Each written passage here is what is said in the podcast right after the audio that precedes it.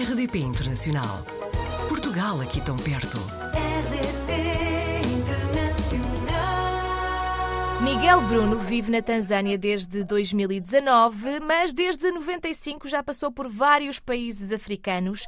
Estudou design gráfico, é fotógrafo de vida selvagem e também de cultura africana. Faz parte da Earth Life Expeditions, que ajuda, ajuda a organizar safaris em África, e junta-se a nós hoje na RDP Internacional. Miguel, bem-vindo ao Apanhados na Rede. Olá, Joana, bom dia. Bom dia também aos ouvintes e obrigado pelo convite. Quando sonhava ser fotógrafo, sempre pensou em viver no continente africano? Uh, eu vou-lhe dizer, eu, eu quando era miúdo, eu vivia em África quando era miúdo, uh, por razões familiares, uhum. e o bichinho da África mordeu-me nessa altura. Portanto, eu quando, enquanto estudante, mesmo enquanto miúdo, uh, perguntavam-me o que é que queres ser quando fores grande, aquelas perguntas que os pais fazem quando nós somos miúdos, eu não sabia exatamente o que é que queria, mas sabia que havia duas coisas que, que estavam bem assentes na minha mente, que era lidar com vida selvagem em África. Agora, não sabia era como ia lá parar, mas é, sempre foi um objetivo meu, sim. Em 95 saiu de Portugal por alguma razão específica? Eu fui trabalhar com um, um grego que vivia e, e, trabalhava nesta área num parque nacional chamado Sal de Luangwa, eh, na Zâmbia. E um amigo meu eh, desafiou-me e disse: Olha, ele precisa de um ajudante, queres ir? E eu, claro, é uma oportunidade. E aí fui eu para a Zâmbia, 95. A partir dali, depois nunca mais parei. Porque eu depois, quando cheguei à Zâmbia, eh, quando cheguei, não, depois de dois anos de trabalho, eu tive sempre um objetivo que era conhecer os três ambientes da África: deserto, savana e floresta. E então fui percorrendo, mediante as oportunidades que me surgiam, fui percorrendo os três ambientes e já trabalhei nos três. E para quem sempre viveu na Europa, como é que é viver em África? África, eu costumo dizer que a África tem dois lados. A África é um país, é um continente muito duro, com muita pobreza, eh, enfim, tem, tem uma parte muito dura. Uh, depois há a parte turística. A África, quando, está, quando tem o, o, o, o turismo, a indústria do turismo uh, desenvolvida, digamos que é uma bolha, digamos assim, dentro daquele ambiente, daquela, daquela cultura, e portanto é um, é um trabalho duro ao mesmo tempo, mas que me dá enorme prazer, obviamente. E eu não fui como fotógrafo. A fotografia veio com o tempo, ou seja, quando apareceram as redes sociais, eu senti necessidade de fotografar. Eu sempre gostei de fotografia. Aliás, eu quando era miúdo tive, cheguei a ter inclusivamente um, um, uma câmara escura em minha casa. Sempre gostei de fotografia, sempre me dediquei à fotografia, mas não de forma profissional. Eu achei é que quando apareceram as redes sociais, eu tinha que me atirar para a fotografia um bocadinho mais a sério. E aí sim, organizando safaris, atraindo as pessoas aos meus safaris através da fotografia. E por isso é que a fotografia em mim veio de uma forma muito ad hoc. Para ser franco, nunca frequentei um curso de fotografia, não tenho um curso de fotografia. Foi, foi algo que veio em tentativa e erro. E, portanto, foi uma necessidade, começou com uma necessidade. E depois foi precisamente durante a pandemia, uh, em que nós, na Tanzânia, não tínhamos, nem na Tanzânia, nem em lado nenhum do mundo, não é? Não tínhamos clientes e eu dizia assim: bem, eu vou, porque toda a gente me desafiava, Miguel, tens que fazer negócio, tens umas fotografias fantásticas e tal, para além dos safaris, tens que, tens que pôr o, o negócio fotografia a funcionar e sempre me disseram isso e eu disse, não, a fotografia é para atrair clientes aos meus safaris. Só que, entretanto, na pandemia, pus-me a fazer exposições e, e, a vender fotografias e tal, e agora estou um bocadinho mais profissionalizado na fotografia, digamos assim. É curioso que nos conta a história dessa forma, porque qualquer pessoa que vá ao seu Instagram uh, compreende que tem aqui fotos extraordinárias e uma, uma particularidade que eu achei interessante é que eu vi mais animais do que pessoas. É uma preferência pessoal? Não, não é uma. Eu por acaso gosto muito de fotografar cultura, uhum. uh, se bem que num safari o foco uh, principal dos meus clientes, digamos assim, são os, são os animais. E, portanto, eu acabo sempre por pôr mais animais do que, do que pessoas, claro. obviamente. Mas, na realidade, eu gosto muitíssimo de cultura. Mas, pronto, isto é o aspecto comercial, digamos assim. As pessoas gostam muito. A vida selvagem, a vida selvagem é, é sempre um, um motivo que atrai muita gente. Se olharmos para os programas de televisão da BBC e da National Geographic, são programas com muitíssima audiência. As pessoas gostam muito de vida selvagem. E, portanto, a cultura é algo que está inerente, digamos assim, a um safari, obviamente, mas o grande foco das pessoas são os animais.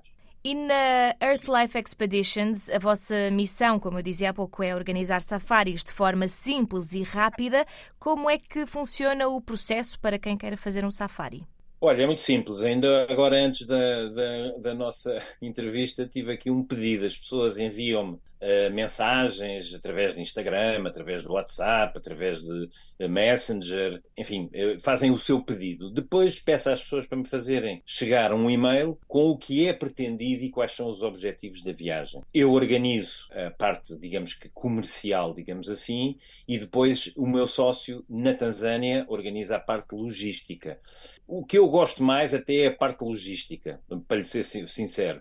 Mas como ando muito cá e lá, preferi ficar com a parte comercial, porque a parte comercial eu posso desenvolvê-la em qualquer parte do mundo. Hoje em dia não precisamos estar fisicamente uh, no sítio para organizar a parte comercial. E pronto, e a pessoa faz o seu pedido, eu em dois dias, mais máximo, uh, entrego uma proposta, discute-se a proposta, às vezes está um bocadinho mais caro do que aquilo que a pessoa quer, baixa-se um bocadinho o preço, mas eu aconselho sempre os itinerários, uh, porque a vida selvagem move-se pelas condições atmosféricas, pelo clima, pela época do ano, etc. E, portanto, eu indico sempre o ideal do itinerário. Depois, obviamente, os, os locais de estadia é que pode variar dependendo da bolsa de cada um, obviamente. Há pessoas que gostam de coisas uh, mais caras, também há há, eh, há pessoas que são mais. Ah, olha, este pedido que eu tive agora, por exemplo, foi uma família e que a pessoa foi parentória e disse: Vamos tentar, como sou o único a pagar,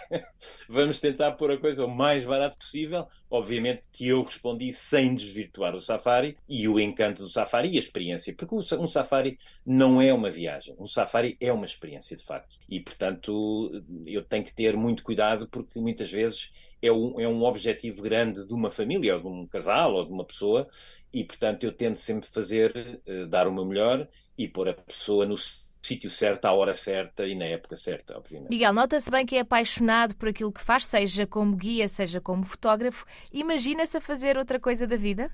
Quer dizer, eu imagino, imaginar, imagino. Aliás, eu, quando se deu a pandemia, a primeira coisa que fiz foi buscar outro, digamos, outra fonte de receita que não os safaris propriamente ditos, logicamente que era através de safaris, não é? Que é a fotografia. Mas eu acho que quando há necessidade nós temos mesmo que fazer. Eu, eu sou, eu sou um, um privilegiado faço o que gosto, não é? Adoro, adoro. Eu, eu divirto-me a trabalhar. Muito francamente, as pessoas, as pessoas dizem tu fartas de trabalhar. E se eu não trabalho, eu divirto-me. Mas pronto, essa é, o, essa é a conjugação uh, perfeita, eu acho, é a conjugação perfeita, uh, porque nós, eu costumo dizer que nós, eu divido a vida em três, em três, em três gomos. Um é a dormir, o outro é a trabalhar e o outro é a lazer. Se eu conseguir juntar o lazer uh, com o trabalho, isso é o ideal. Eu e qualquer pessoa, obviamente. E isso é um privilégio. E sendo assim, pretende continuar pela Tanzânia ou por outro país no continente africano? Pretende em algum ponto da sua vida voltar a Portugal? Eu vou-lhe eu vou ser muito franco. A Tanzânia é um país que, em termos de densidade animal, e eu já passei por muito, com sete ou oito países africanos, é o país que apresenta melhores condições para vender sem sazonalidade. Obviamente, depois há épocas melhores que outras, mas na Tanzânia, pela forte densidade animal, é o país em que nós podemos ter sempre negócio. Não temos o problema da sazonalidade. E eu acho que vou ficar por aqui. Muito francamente, acho que vou ficar por aqui. Porque me dá uma paz muito grande em termos de uh, negócio obviamente, e, e, me dá um gozo enorme porque tem uma densidade animal. Esteja a chover ou a fazer sol, nós estamos sempre a ver eh, presas e predadores e ação, e é um país muito, muito bom para quem eh, faz um safari ou dois safaris na vida, porque é garantido que vai ter, eh, vai, vai satisfazer aquilo que, os seus objetivos, digamos assim. E portanto, eu acho que a Tanzânia é talvez o último, onde eu vou ficar, espero eu, nunca sabemos, nunca sabemos o dia da manhã, mas estou muito, muito, muito satisfeito com a Tanzânia. Além de que tenho o safari que posso juntar com praia. Temos Zanzibar, temos Uhum. Pemba, temos a Máfia, ou seja, há várias ilhas que os clientes costumam, no final do safari, fazer ali dois ou três dias de praia. Até esse complemento é bom na Tanzânia. Mas, Miguel, fica o convite. Se tiver algum projeto, alguma mudança na sua vida, voltamos a conversar aqui na RDP Internacional, pode ser? Claro, estou sempre disponível para conversar. Aliás, foi uma coisa que eu aprendi na vida: conversar com toda a gente. E, e- e seja qual for o assunto. Muito bem, Miguel. Muito gosto em conhecê-lo e espero que possamos então falar em breve. Muito obrigada. Obrigado, Joana, e obrigado pelo convite mais uma vez. Portugal ao alcance de um clique. rdp.internacional.rtp.pt RDP Internacional. Portugal aqui tão perto.